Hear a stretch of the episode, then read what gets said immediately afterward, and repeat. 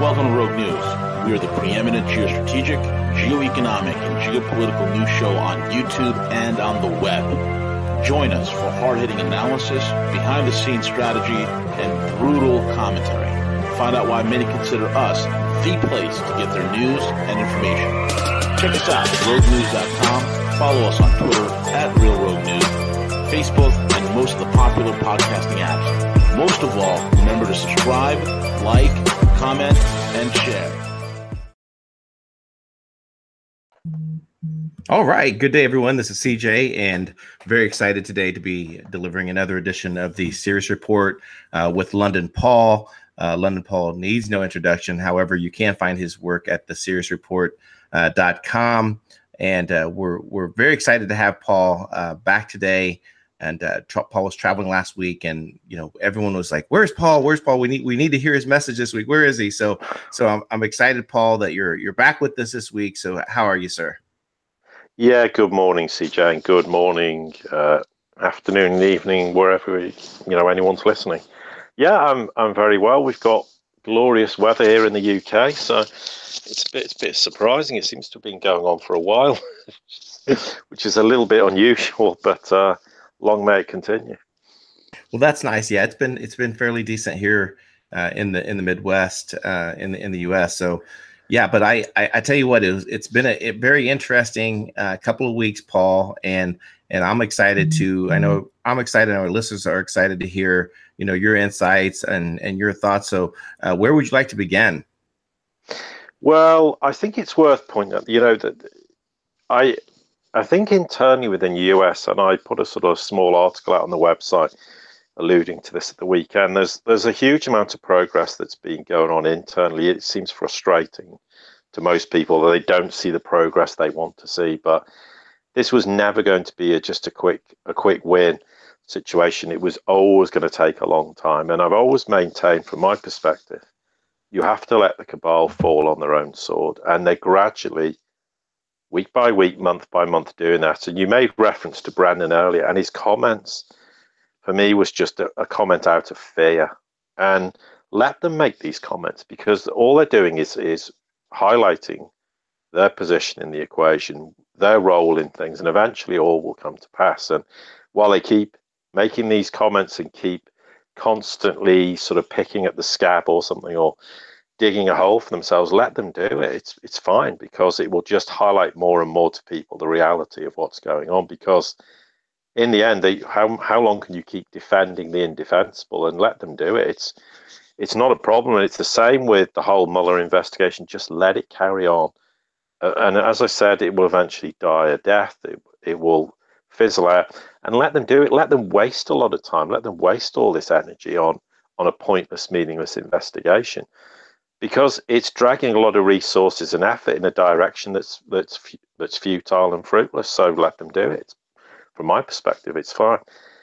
I think the problem I have continue or continue to have a problem is U.S. foreign policy decisions. It's it's as we said before, it's dysfunctional. It doesn't make a whole lot of sense, and the JCPOA is a classic example of that and while you were um, obviously doing the show with V, there was uh, Pompeo gave some statements about Iran, which I hurriedly, you know, listened to and got some idea of.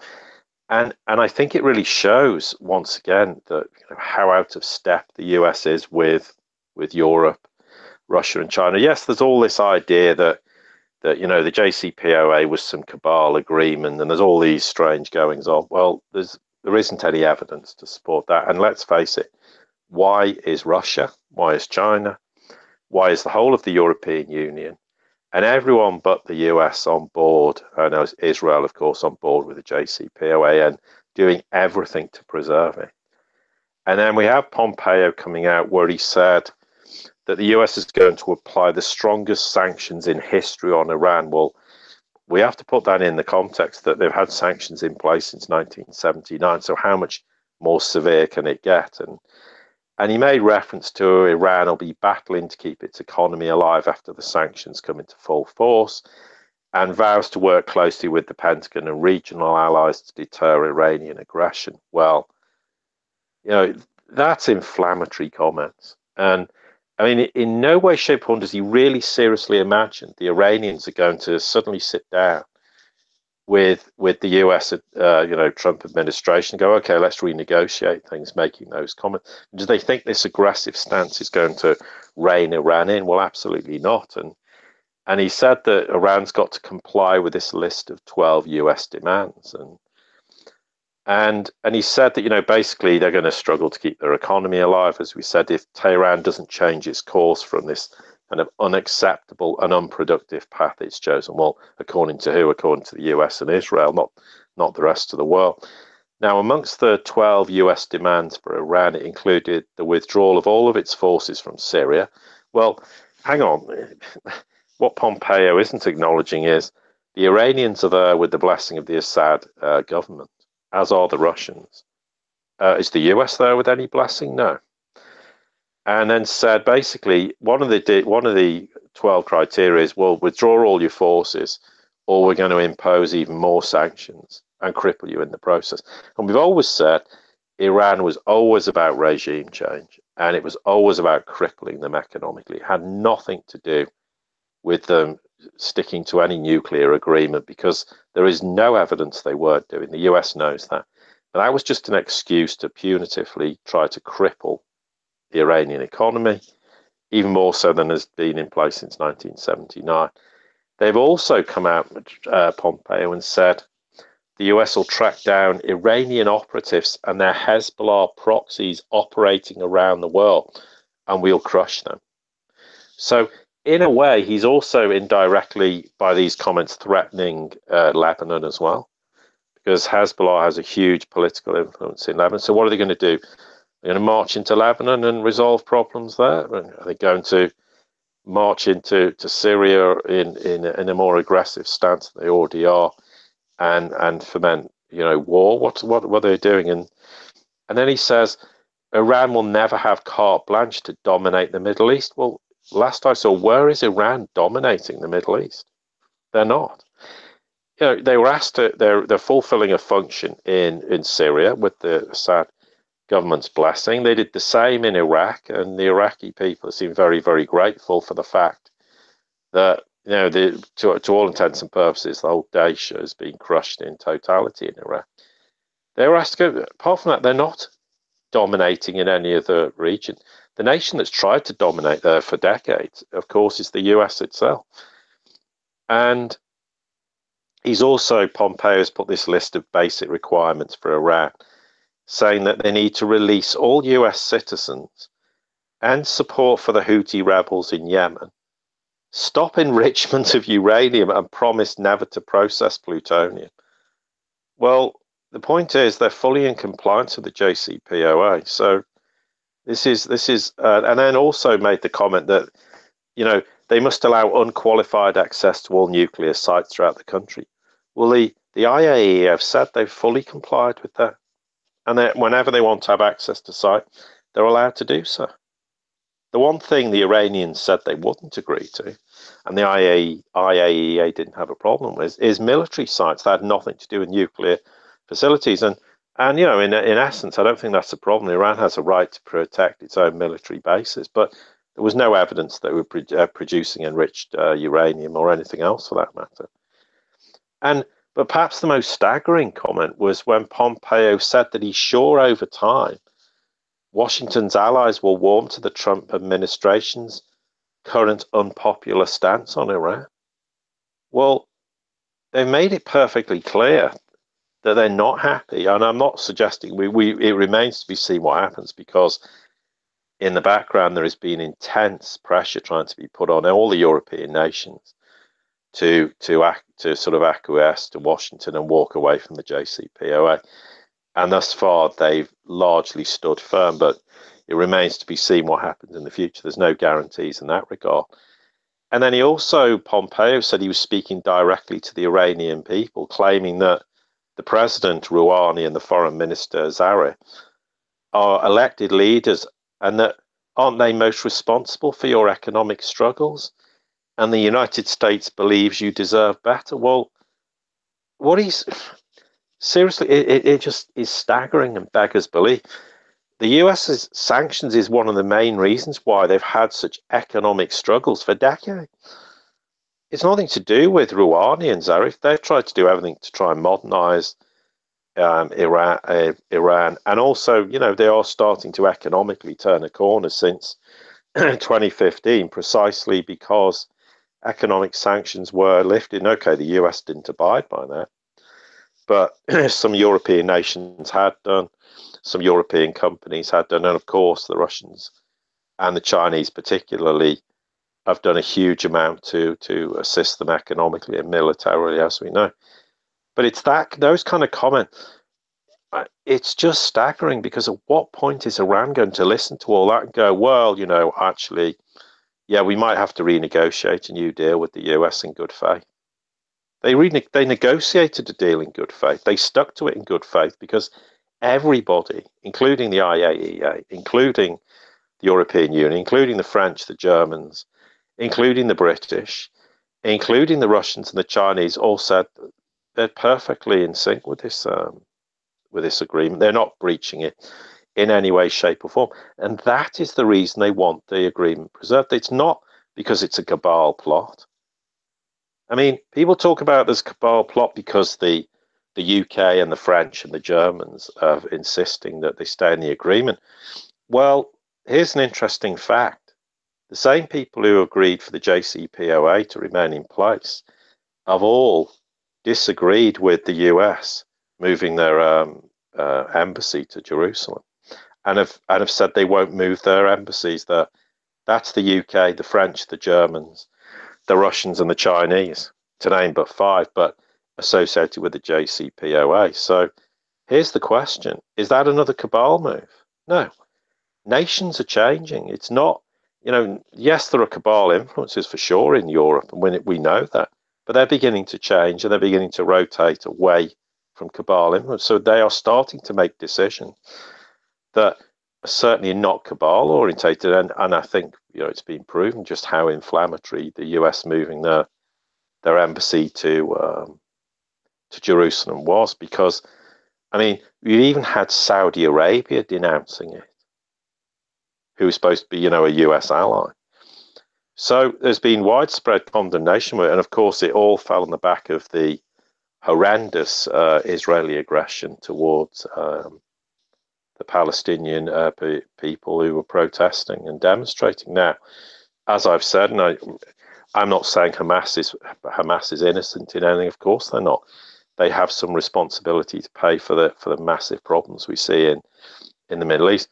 But the Israeli act, act, of aggression was completely out of order, and we've seen very sadly the whole kind of U.S. response to that, which was I think was was hugely uh, regrettable because they appear to want to defend Israel at all costs.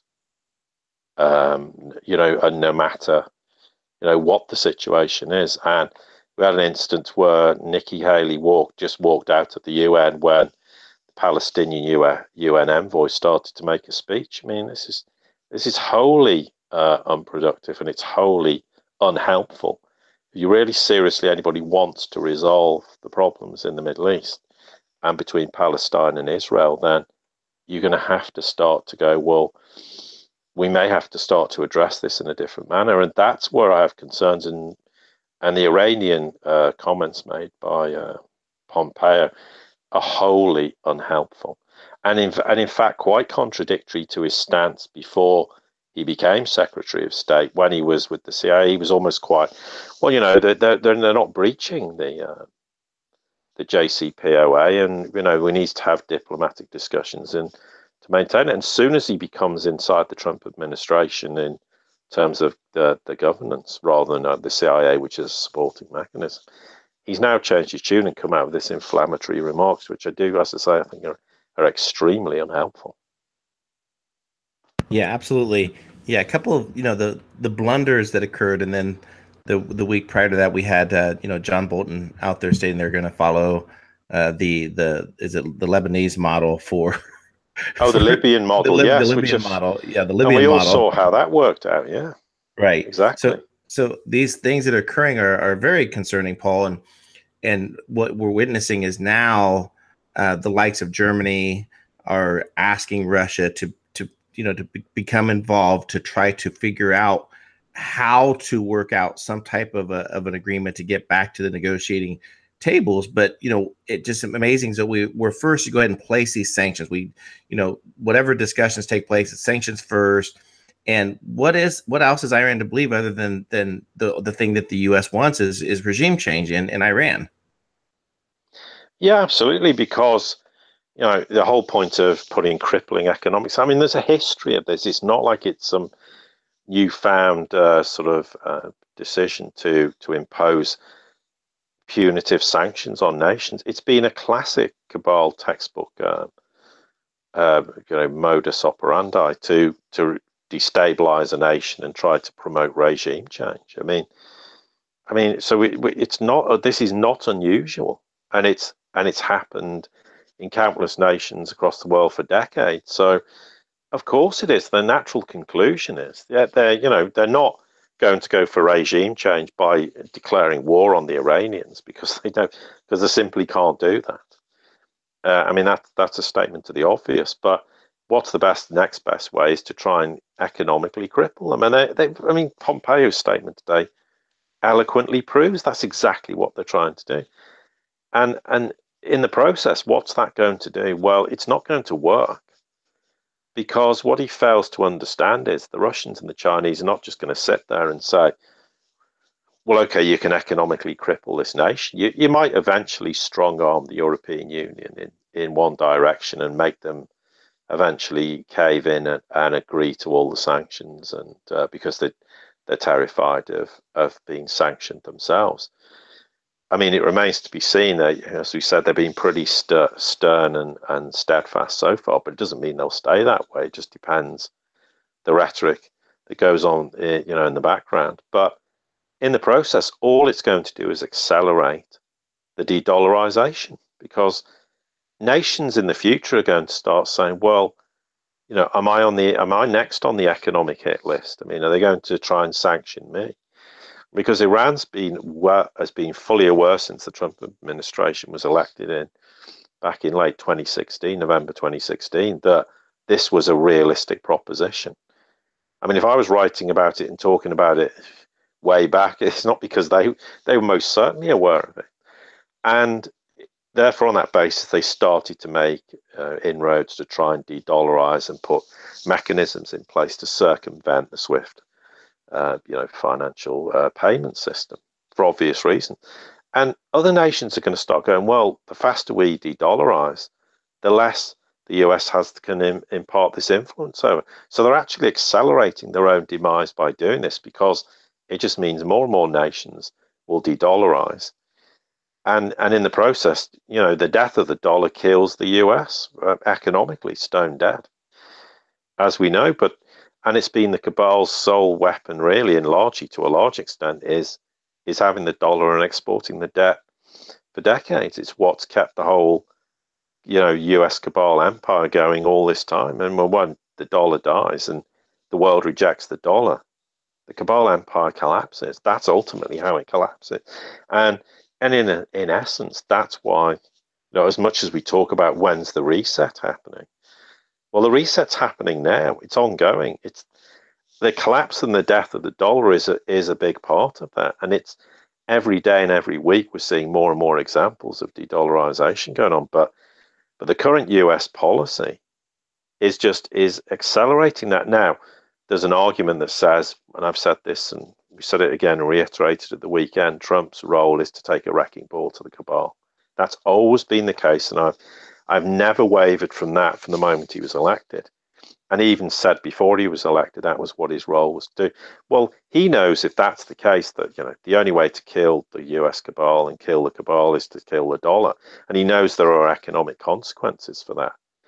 So there's an argument that says, well, if you looked at it, that you know the Trump administration is doing what it's doing because it's going to ultimately damage the cabal in the process, and yes, it will do, because it will be having a damaging effect on on the US dollar. But the problem in the process is it's also having a damage effect on the US's integrity and and people believing and have and you know and and having trust in them because the they're the world's saying, well, you've walked away from another agreement that you've signed, and, and they believe the US just walks away from every agreement they sign, so they can't be trusted and they lack integrity. And you know, long after the cabal's gone, the US needs to have that integrity in the world for the rest of the world to to work with them and trust them again.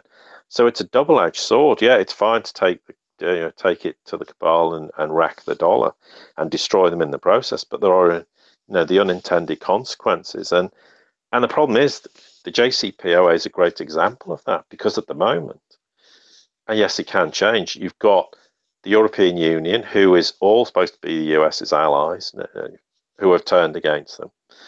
The Chinese and the Russians, well, we can talk a bit about China in a minute, specifically on the whole trade issue, but you know, they haven't got the backing of nations. They've backed them, backing themselves more and more into a corner with regards to really just having the the Israelis um, as an ally and the Saudis to some extent, but it's arguably questionable now to what extent the Saudis are, because to publicly come out and rebuke the U.S. Um, embassy move, as we just said earlier, I think is highly indicative of some change in inside Saudi Arabia. But I think, I mean, yeah, maybe the, maybe we could talk a bit about Saudi Arabia as well, because I there's something that's been niggling me for a little while, and it started to to come out in and there's discussions regarding what's actually really going on inside Saudi Arabia. So.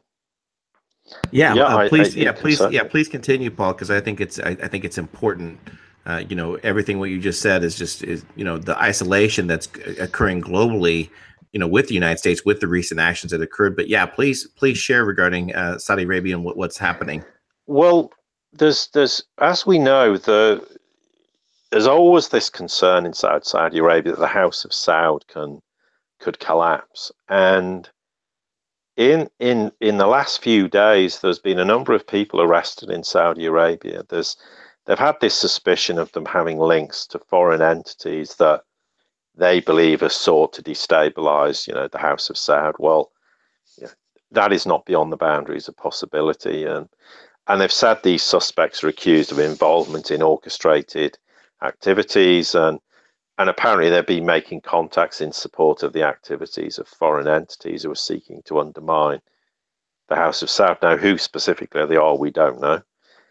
Um, and they're also saying that these have conspired to recruit officials inside the government and provide money to people abroad who are plotting to destabilize the House of Saud. Now, let's put this in the context of do you remember at the back end of 2017 when MBS arrested, uh, you know, quite a, I think it was over a dozen Saudi princes. There was a number of current ministers of the Saudi government and dozens of former government ministers, and they're all arrested in this anti-corruption move. And there was other high-profile arrests, and mm-hmm, I don't think right. any of them actually faced trial. I think they were basically just asset stripped and and reduced to to having nothing. Now, amongst all this and those developments and recent developments, the question is Where's Mohammed bin Salman been? Because he's not been seen for weeks. Now, you know, there was this whole thing back in, I think, the, around the 20th of April, 21st of April, that there was this heavy gunfire and explosions that were allegedly reported from outside the royal palace in in the Saudi capital, obviously Riyadh. Now, apparently, so it's said, he's not been seen in public since then. Now, we've got to be careful. I'm not putting two and two together here and making 52, and I'm not suggesting anything specifically. All I'm doing is stating the facts. So, now, what's interesting is obviously Pompeo paid a visit to uh, Riyadh about a week or so after this incident in Riyadh. Now, MBS wasn't seen on camera and around the time of this meeting, now the, the, you know there were suggestions that MBS met with Pompeo, but the only images we saw of was was with obviously King Salman, and the foreign minister were published. There was none published with MBS. Now, there's a lot of schools of thought as to what happened on the 21st of April. There's belief that there was a coup led at that time by Saudi royals who were who were opposed to King Salman there was other reports that suggested the shooting occurred when the palace guards targeted a drone which came too close to Salman's residence. I mean that yeah, it's possible, but does it sound believable? I don't know. And then there was claims that MBS was evacuated uh, to a military base for his safety. Um, now, so the question is still, where is he? And then there's claims that, you know, Mohammed bin Salman has banned royal family members from leaving the country because there's a fear that his cousin and the former crown prince, who was obviously deposed, which is Mohammed bin Nayef, uh, is trying to topple him. Now, what we do know is, and this is old, not this is old news, is that bin, uh, bin Nayef is extremely unhappy with the Saudi-led war against Yemen and the siege of Qatar, both of which were MBS initiatives. And of course, um, MBS has, has, offended a lot of Muslim nations because he's taken this very anti-Palestinian stance. And of course, the other thing we know is that uh, that's angered a lot of the nations is there's uh, this whole detente between Riyadh and Tel Aviv, and that's been in place for pretty much getting on for a year now when bin Salman became the crown prince. And then, of course, there was the much vaunted uh, visit he did his kind of whistle stop tour, bin Salman, and in March he did this tour where he went to the US and apparently he met with a lot of pro-Israeli lobbying group, including the AIPAC, which obviously, if anyone's not sure, because that's the American Israeli Public Affairs Committee. Now, the other thing, of course, is that's deeply unpopular is the fact not bin Salman's 2030 you know, vision project, which ironically, of course, is trying to wean the Saudi economy off oil, i.e., the petrodollar, and making the country a sort of normal non-oil state. But a lot of analysts and people internally have cast doubt, said it's not economically viable to do this. So there is resistance to to also, I guess, with the hardline um, House of Saud amongst the reforms he's trying to implement. But the question comes back is why is he not being seen for weeks? Where is he and what's going on?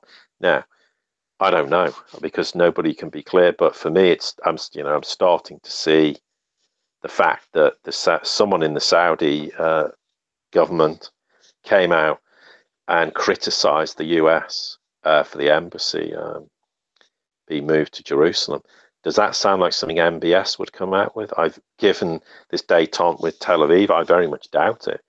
So it suggests either he's so in maybe in some way he's no longer has any sphere of influence, or we don't know. We don't know, but certainly he's not been seen for weeks or heard of. And the question is, what's going on? And and if he isn't, what is the reason for it? But that could be quite telling if if there are some developments in that regard, because it might reshape the way Saudi Arabia is thinking. And one thing we do know is that um, bin Salman, the king, is very pro in terms of, of the Chinese and the Russians. So that may that may lead to a whole sea change. Now, I don't know in that regard because we are speculating to some degree about what's happened to MBS. The rest of what we've just discussed is factual. But it does raise the question is it potentially that Saudi Arabia is now going to sort of change? And, and therefore, if the Saudis are going to be less you know, respondent to, to the US and the Middle East and beyond. And I'm not saying that is the case, but that's a big if. But it, if that's the case, the US is just going to isolate itself even more with regards to, to its allies. And, and it's all coming about because of the US foreign policy. And we're back to the point that the Russians and the Chinese know that Trump's role is to take a wrecking ball to the cabal. But as I said, and it, and it's worth repeating that the US, with regards to, uh, sorry, the Russian China, with regards to US foreign policy, are very much in the situation now where they, they're saying, well, we can't really differentiate between, you know, the Trump administration and what we know they're trying to do, and and US's foreign policy, which is very much not in keeping with with the Trump administration's stated desire in terms of how they were going to approach the Middle East, etc. And and therefore they now see his foreign policy as being very much deep state cabal again, and and that's why they have serious reticence. And and again, there isn't any game going on. The Chinese and the Russians aren't playing a game to fool anybody because they don't do that. They're not interested in playing games. If the US wants to play ball and do things correctly, they'll roll over backwards to help and to work with them. Of, of that, there is no doubt. But if, if someone thinks there's some games going on because you know that is to fool the cabal or something, they're not going to be fooled because how are they going to be fooled? Because everyone's talking about it. It's public knowledge. If that was the case, then so it's no it's no surprise to them. They only have to go on social media and go, oh, they're they're trying to fool us. Oh, oh well, we know about that.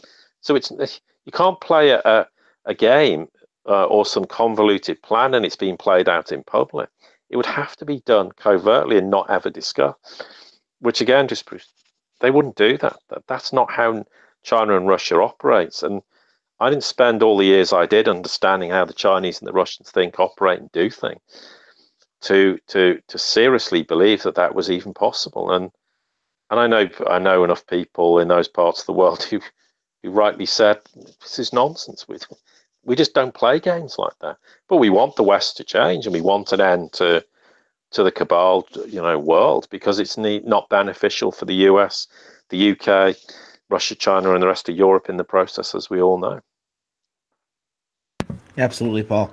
You had spoke earlier in regards to the trade, and news came out regarding uh, some type of a joint statement between uh, China and U.S.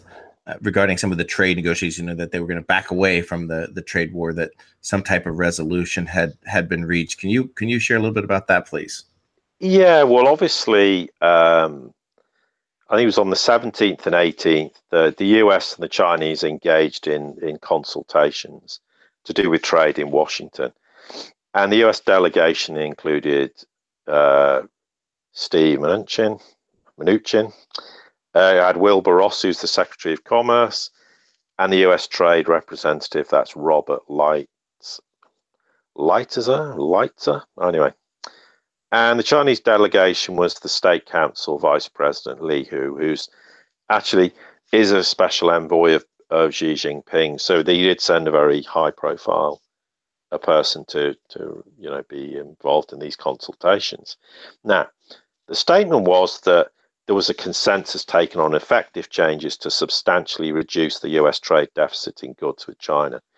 Well, China subsequently said that was never stated. They didn't say that. Um, I mean, sensible statements did include there's the growing consumption needs of the Chinese people and the need for a high quality economic development, and China will significantly increase purchases of United States goods and services. Well, there is some truth in that, but the reality is, and we'll come to the reality of increasing the purchases of US goods and services, it's not carte blanche. It's not like, well, we've made this agreement, so we're just going to do it. The US would, A, have to provide the goods they want at a competitive price that means they, you know, that they're not just going to say, well, actually, we'll we'll take some US imports that cost thirty percent more than than the nation we currently import from, because no nation's going to do that. And of course, yes, there's truth, truth in the fact that if the US was able to export more goods to China, then it could help support growth and employment in the US. That's absolutely true. And but saying it and doing it are two entirely different things. And also, they said both sides agreed on this kind of meaningful increase in the US uh, state's agriculture and energy exports. Well, that's highly debatable, uh, given that China has only recently started to increase massively exports from other nations to the detriment of the US in terms of agriculture and energy exports. Well, are they really going to buy LNG from the US when they pay 30% more than they can buy from the Russians? No. why would they? Of course, they're not going to. Um, now, they're also ex- you know talked about expanding trade in manufactured goods and services, and well, that's fine. But the US needs a manufacturing base, and we come back to the point: who's going to finance that manufacturing base? Well, it's going to have to be the Chinese because no one else has got the money to to roll. I mean, you know, if the infrastructure costs a trillion, which means it's probably two or three trillion dollars, then how much more is going to be need to be created to generate and stimulate business and, and growth in the process? So that that's a big problem. Okay, there's this issue where they say of intellectual property protection and and to strengthen cooperation. And well, yeah, but the Chinese are quite rightly of saying from their perspective, and and I think it's correct. No, we don't steal intellectual property anymore. We're actually, you know, pretty good at uh, making our own intellectual property and and you know drawing up our own uh, engineering and, and, manufacturing base in terms of technology and they they have done of that there is no doubt Uh, yeah, okay, there was this agreement to encourage two way investment. Well, that's just words. It doesn't mean anything. And all this level playing field for co- for competition, whatever that means, and it's just words. And you know, oh, engage at high levels on issues and resolve economic and trade concerns in a proactive manner. That doesn't mean anything. I mean, I mean, I I kind of read through it. I didn't see anything in there that was concrete. There was nothing solid. And then if we start to drill down in in and look at the real economic situation, you know, the White House is going to fall completely short of any plan to slash the US trade def- deficit with China. And that's in largely part because we talk about the manufacturing base and, and the agriculture industry, American farms and factories are going to find it hard to produce enough exports to even meet that goal. So, you know, the US plan was to reduce the trade deficit with China by at least 200 billion by the end of 2020. That was what they went in all guns blazing. And the Chinese said absolutely no way. And of course, that's not even remotely going to happen. And it wasn't even agreed by the Chinese in the process. But you know, let's let's look at this logically. Even if the two sides can agree on items to target and and you know if China cooperates and lowers import barriers, the US simply doesn't have the capacity to ramp up production enough to make 200 billion goal remotely achievable. So even if China said, okay, yeah, let's we're really serious, we'll do it. The, the US doesn't have the capability to do this. Um, the US Treasury, when they were asked to comment on that matter, didn't say anything. They didn't come back with anything to say, well, actually, we have a plan and this is how we're going to do it. And the silence for me is deafening. And also, quite rightly, China has stated from the outset you can't expect China to reduce a deficit by a certain amount within a certain period of time because that's not even realistic. And again, of course, they haven't even agreed to that. And you know, even big changes in exports are not going to really reduce the trade deficit by the amount the US desires. Because let's be honest, the one thing the US was pushing for a big increase, in the purchase of Boeing aircraft, which sells, well, I don't know, $275 million each. Well, the last year the US exported about 16 billion in aircraft. Well, here's the, here's the here's the problem for Boeing. Boeing themselves have got about nearly 6,000 jets on order. Now that backlog equates to about seven years currently of output. So even if Boeing can juggle their orders and sell another 10 jets to China, what does that amount to? A couple of billion dollars? It's it's nothing. And also the US counts on this big increase in exports in LNG. But the US only has two LNG export facilities that are operational. And at today's prices, that much gas would amount to an export ca- capacity of about 20 billion, and China only gets a fraction of that supply. And what does the US do? Go to its other suppliers. Well, actually, we're going to slash to you and, and give it all to, and make China take it all. Then you create an imbalance with someone else. And this is the problem. You can't have this idea that we always have to have parity between nations. With some nations, you may have a surplus, with others, you may have a deficit. Now, US corn exports, you know, is another example. You know, if it jumps from about 150 million to about 10 billion annually within a few years. You know, if China vastly expanded its quotas and reduced its duties that are as high as 65%, you may have a, a vague possibility of that happening, but there's no signs they're prepared to do that. Remember, China already has tariffs in place and they've refused, they haven't lowered anything. All they've done is backed away from the trade war, and it is a trade war that existed from my perspective between the two nations, but they haven't know, backed off in any in any way, shape, or form. And another US proposal, they think they're going to increase um, uh, services in related to US cloud computing companies by about 25 to 50 percent. And but Chinese negotiated rejected a substantial opening in its uh, cloud computing uh, market. And they've also said they needed to control the market for national security reasons. So that's another no-goer. You know. Now, obviously, what's curious is the Chinese asked Washington to relax its control on technology sales, which Chinese officials said could lead to, you know, maybe tens of billions of dollars in Chinese purchases a, per year. And well, you think, well, okay, that it's it's not massive, but you know, let's say it was 30 billion. It reduces that 200 billion deficit by, you know, what? Brains off, say 15%.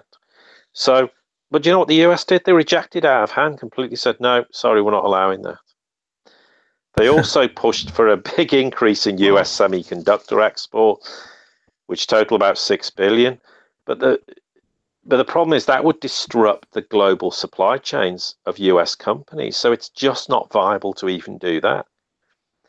And of course, US chips are tested and assembled into different components and frequently shipped to China for assembly into, you know, other computer and communications uh, hardware. So, in other words, US chips show up in China, but they're not counted in the trade statistic. So, in a sense, the the, the deficit isn't probably quite as high in that regard as is believed. You know, so the question is, and if you want to build up computer chip sales directly to China, you've got to move the intermediate testing and assembly work to China. But again, what's the problem with that? You disrupt existing supply chain and you build up the Chinese semiconductor industry, which is precisely what the US doesn't want to do. So when you strip away all the, the, the rhetoric and all the idea, oh, you know, the US have won won here and China's back down. Well, a China's not back down, and I've just highlighted a few examples of why the whole process is fraught with with danger and fraught with impossibilities to even make this happen. And that's why talking about the detail is extremely important because when people say to me, "Well, China's doing this," no, they're not. And the US is not going to be able to just penetrate the Chinese market that easily because it's detrimental, could be detrimental to the Chinese. But in the process, as we said, they could disrupt the existing supply chain. And the US actually, you know, they what they what they give in one hand, they take in another, and it screws them over in some other capacity. So it's of no benefit for them to do that either. And the truth is, the Chinese have, have not budged an inch. All they've done is said, the trade war has to end. So the status quo is back to where it was before before the um, the, the whole sort of debacle started with the US trying to impose sanction uh, tariffs, sorry, on China. But in the process, China's rolled nothing back. They've agreed to nothing specifically. There's there's vague ideas as to what might be able to be implemented, but there's nothing of any substance.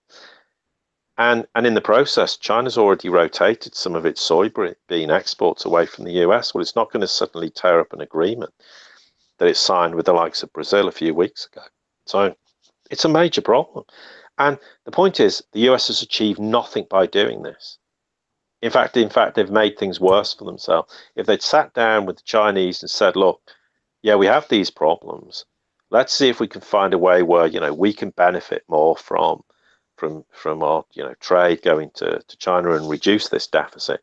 Chinese would have sat down and said, okay, you know, maybe we can do this, but maybe that involves some inward Chinese investment inside the US market. Well, Chinese have tried to do that, but they've had been a lot of resistance saying we don't want you investing, you know, in the US economy because it's against national security interests, etc. Well, you know, yes, at times there may be arguments for that, but in the process, it's extremely detrimental to shut the door in totality.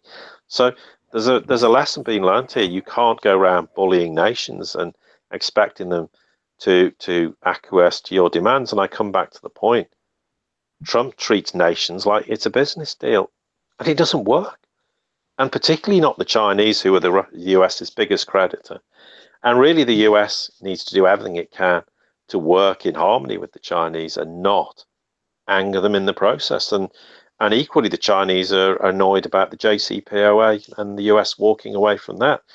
So it's not exclusively just to do with the, the tariffs, but you know, we could talk, we could spend a whole hour show just talking about the issues of how the US addresses its um, its trade with China and reduces the deficit. But I think we've given enough examples of why it's a major problem. And it's not a simple question of saying to China, well, we're just going to export these goods and you're going to buy them from us.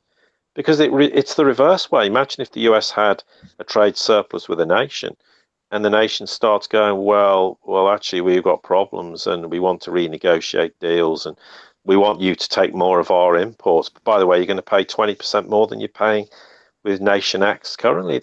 No one's going to agree to that. for for obvious reasons. Right, absolutely, and it's Paul. It's very interesting how it, it all ties together. I mean, I'm looking at a report and it says that the Belt and Road Initiative uh, led to an increase of over 666 billion dollars, which was up 20 percent from the previous year, and that's on their imports alone in China. And now you're witnessing what's happening, you know, with Iran that will continue uh, to isolate, you know, the United States as far as trade. There was a lot of agreements up front with several countries in Europe with these deals with Iran. Uh, you know, they're not easily going to back away. I mean, the EU's is is financially struggling as well. So I, I think the end result of this is you will see, uh, you know, Europe, Germany, you will see them lean and continue probably to pivot more towards China and Russia as a result of this.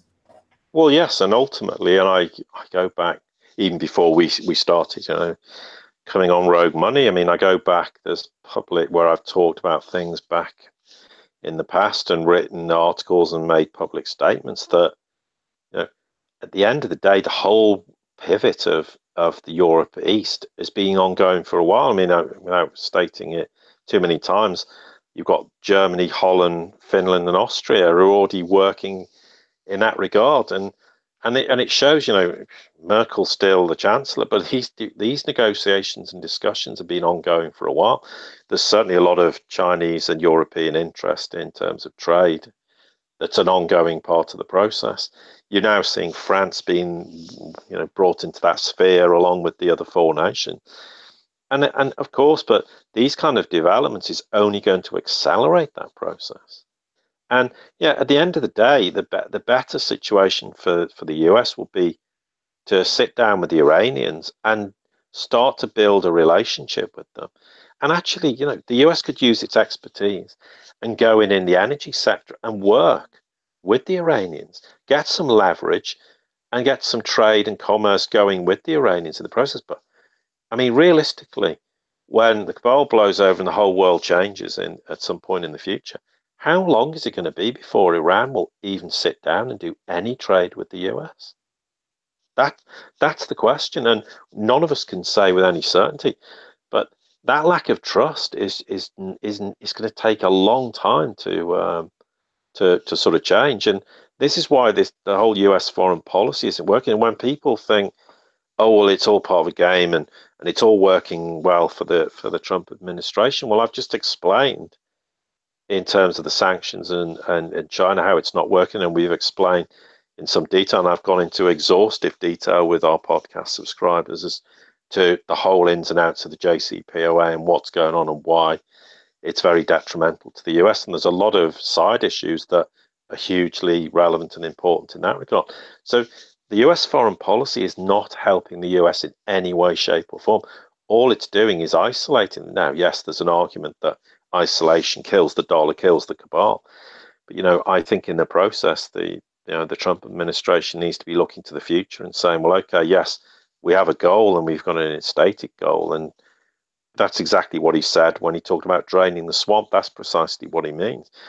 But in the process, don't get tangled up in in disagreements with the likes of China and Russia's a problematic situation because the whole Russia Gate thing and as big a nonsense as it is. And there's a whole bunch more developments which makes that lack any credibility, even more if that was even possible. But, you know, they need to be having alliances and and you know with nations in the process of doing what they're doing because i mean intelligently that's exactly what china and russia have done they've worked with with nations that have had cabal influence in them like japan's a classic example of that Turkey was another example. You can work with your supposed enemies, in inverted commas, or your adversaries, whilst this transition's going on. But the US doesn't seem at this point to be doing that, and that ultimately is, is detrimental to them.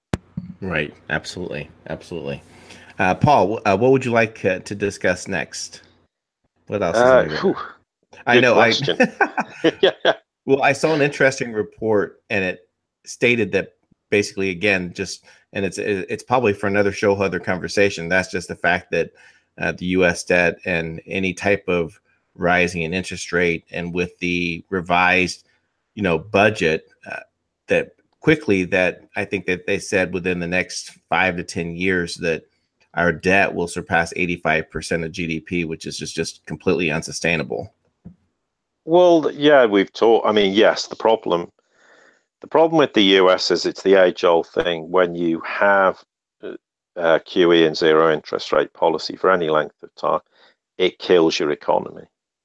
And the US, quite rightly, because it's built on debt, it is incapable of truly raising interest rates in in any meaningful way before killing everything because everything is debt based. You imagine someone's mortgage increases, their credit card debt increases. You know, maybe maybe they've got some other loan this time, you know, or maybe I mean often some of you have fixed loans at fixed interest rates, so okay, you're not going to be affected. But by and large, the US economy is not geared towards interest rates going up to three, four percent or whatever it might do in the future. So, and and everything you know economically is is proving the point that despite all the economic stats, and this is you know without labouring the point, but I think it's hugely important, is that the US continues to um, to fuel this idea that oh we've got a really strong economy and you know that and you know everything's perfectly fine. The, the stock markets, you know, going through the roof. Everything's fine. There's no problems. When economic reality proves anything but that, and you know, and, we, and if we look at it, you know, you know, the U, the reality is, as whether people like it or not, is the US has been declining for about 20 years in, in what you might call its superpower status, its economic status, its military status, and its manufacturing status. And of that, of that, there is no doubt. And if we talk about the Chinese retaliatory tariffs, they they had an instant effect on the agricultural industry and other sectors who are dependent on parts from China and Taiwan or who sell to China, and they suddenly had this massive decline of 70 to 90% in just in just almost instantly. What do we know? Job creation is is at the low end of the employment spectrum, uh, which we know, and uh, that is factually true. It's certainly the case across all of Western Europe in the process. They're not they're not you know solid, dependable jobs that give people an opportunity to earn a decent living. There's people working two and three jobs in the process thousands are being and tens of thousands are being made redundant across the US in on a weekly basis. Uh, ask the average American rent, transportation, the cost of food is the highest levels over the last decade. And yet we know incomes of the majority of the US has declined in, re- in real terms aggressively. You've got credit card debt, mortgage and student debt. You've got US municipal and federal debt. That's its highest levels ever in history bankruptcies and foreclosures are at, at, at, ridiculous highs, and the total of all this debt, I think, is is just well, it's obscene. Who know? I mean, there's the whole idea of the U.S. debt being 21 trillion. There's unfunded liabilities, at least 250 trillion, maybe 300 trillion, trillions of credit card debt, mortgage debt, student debt, and and you know the problem is that that's only going to increase when you increase um, interest rates. And it goes back to when in 2008 with the bailout of banks and corporations. It it was sold to the people like it saved the US, but it was never going to resolve anything. And there'll be never will be ever a recovery from the consequences of QE and zero interest rate policy. And the problem is that the economic collapse is also now that affecting major hedge funds in the US, they're losing billions of dollars. You, know, you can't find a buyer at consumer levels or, or you know, IPOs at corporate levels. And the media, of course, and even some research policy institutions are hiding everything under the carpet as if nothing's wrong because, you know, they're paid well enough and they don't care if it's to the detriment of middle and, and lower classes. Um, or you know the fact that corporations are selling more overseas than than in, in the US internal market. And here's the other thing that's quite frightening is many Americans now are struggling to afford even a basic lifestyle. There was a there was a um, a report that came out recently saying that around 51 million households in America don't earn enough money to afford a monthly budget to include housing, food, childcare, healthcare, even owning a, a mobile phone and transportation. That's apparently 43% of households in the US. And that includes around 60 million households living in poverty, as well as about 35 million households that uh, that are being dubbed ALICE, which is asset limited, income constrained, and employed. And this group makes less than what's needed to survive in what you might term uh, a modern economy. By all accounts, um, you know, California is one of the largest share of struggling uh, families in New Mexico. Another example. Apparently, North Dakota is the lowest, but they're still at 32%. But of course, North Dakota has a lot of um, of uh, uh, sort of energy which reserves and, and employment in that regard. But you know, the problem is most many of these people are, are like childcare workers, people who do you know office assistants, what you term storm clerk. They've got low paid jobs. They've got little savings, and it's around two thirds of jobs in the U.S. now pay less than twenty dollars an hour. I mean, and I think there was an example in Seattle. They they took an example in Seattle somewhere and okay, maybe not representative, and there might be there's plenty of people out there who might be able to tell us to the contrary. But they were saying that the annual household survival budget for a family of four was around eighty thousand dollars. That might seem a little bit high, but I can't tell. I don't live in the US. But what they're saying is that requires an hourly wage of about forty dollars an hour. Um, and yet, if you take Washington State, only fourteen percent of jobs pay more than forty dollars an hour. And and in the process, what's the Seattle doing? They've passed this tax on big businesses. They're saying to help alleviate the city's growing homelessness and affordable housing problems. I'm sure you know what we've just discussed now is is endemic across a large part of the US. It's certainly the case I know in the UK. Increasingly, there's more and more very low paid jobs. People are struggling to to afford to to pay for basics, and this is not a strong economy. And if you look at all these examples of how is in raising interest rates going to, to benefit the US economy, it's going to kill the US economy more than it's already killed in the process of having QE and zero interest rate policy. And yet we're told US unemployment's less than 4%. And, and the US economy is riding away. Well, and yet we know from U6 statistics, as we said before, it's about 22, 23%. And it has been more or less that figure since 2008. You know, it, know, fluctuates slightly, maybe a bit higher, and of course, it could be even higher than 20 odd percent.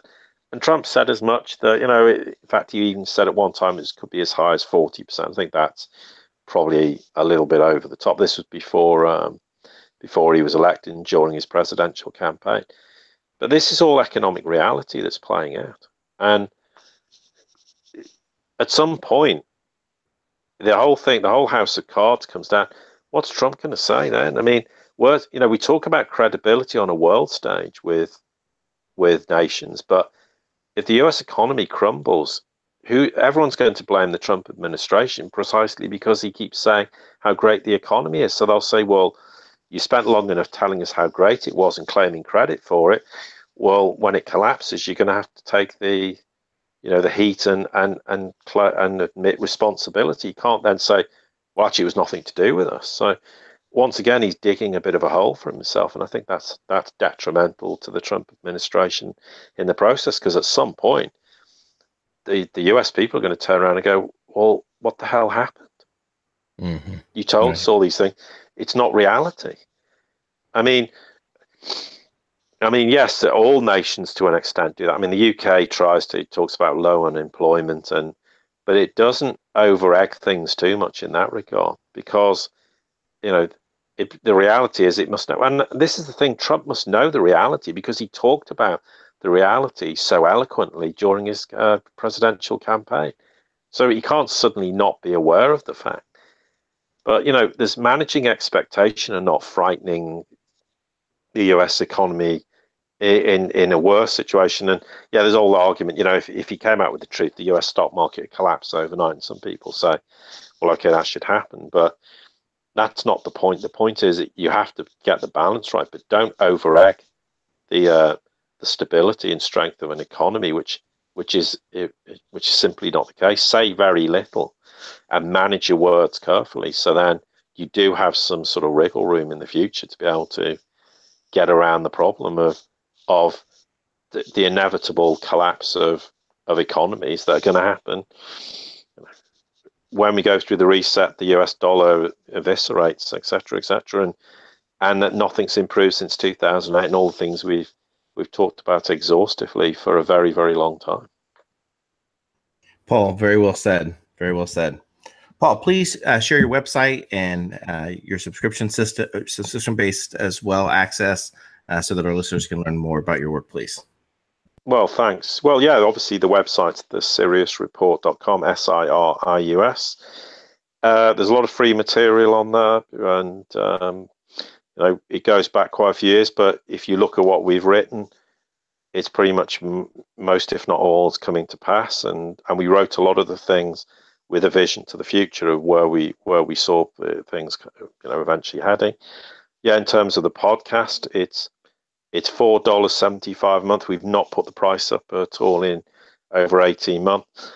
And what we've talked today is is a small fraction of of the detail that we provide in areas we never discuss. What we discuss on here, we don't discuss in podcasts, and, and vice versa, because people pay for that material, and you get that that you know, detail and level of understanding. So it's not just a question of saying, well, this is how it is. We we back it up with facts and analysis that that is supported and and and you know, it gives gravity to what we say and why we we more often than not all the things we've said in the past have come to fruition and and we'll do so in the future because we spend the time and effort to make that understanding and we think you compared to a lot of people out there they charge infinitely more on a monthly basis than we do and and in fact the podcast now we used to do about 10 to 15 minutes. Each one's now getting towards 20 minutes each one because there is that much to discuss. And, and we're now getting to the point it's very difficult to know what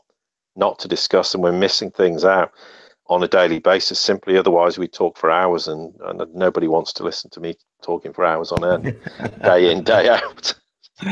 But no, we appreciate everyone who has subscribed, and we'd like, you know, encourage people to to subscribe. I don't I don't think it's expensive by any stretch of the imagination. And you know, we're going to we'll still be around making you know predictions and doing the shows and, and making that analysis long after you know people who, who come and go with with making statements that don't have any substance you know if you don't agree with me fine but at least you have to acknowledge the fact that we back things up with substance and with facts and what I've just said about the US economy and it um, is factually true. And what we said about China and the tariffs is factually true.